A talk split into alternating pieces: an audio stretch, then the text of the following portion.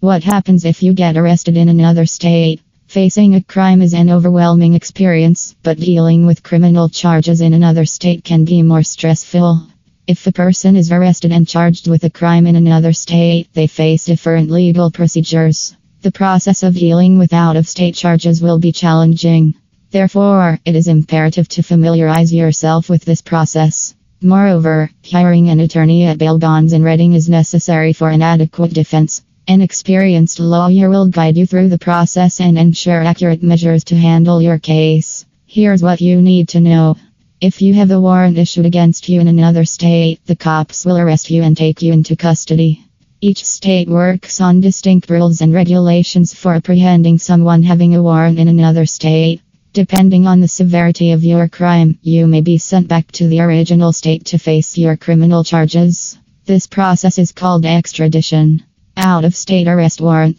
In addition to requiring a court appearance, a warrant may provide police permission to look for items or possessions relevant to case evaluation when searching for a person or location.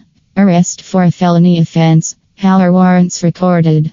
When warrants are issued, the FBI searchable database records them. Law enforcement agents in the whole country can access this database to search for their investigation.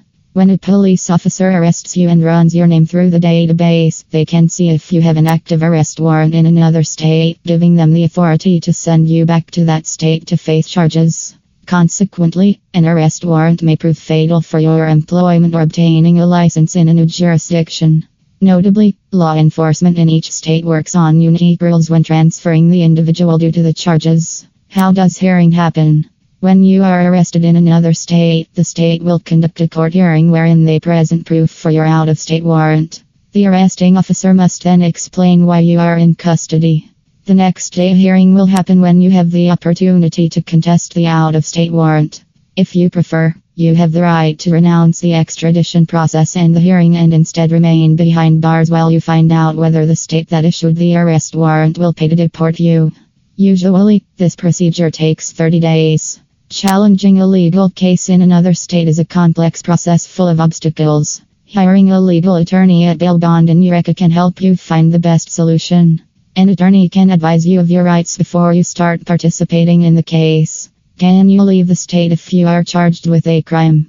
Bail is required for out of state defendants being charged with a criminal offense. If you have bail posted, you can leave the state on the condition that you will appear for your court hearings. There may be additional conditions to obtain free movement in the country. A defense attorney at bail bond in Red Bluff, familiar with the local legal system, can help you navigate the process and advise you about whether you can or should leave the state given your circumstances.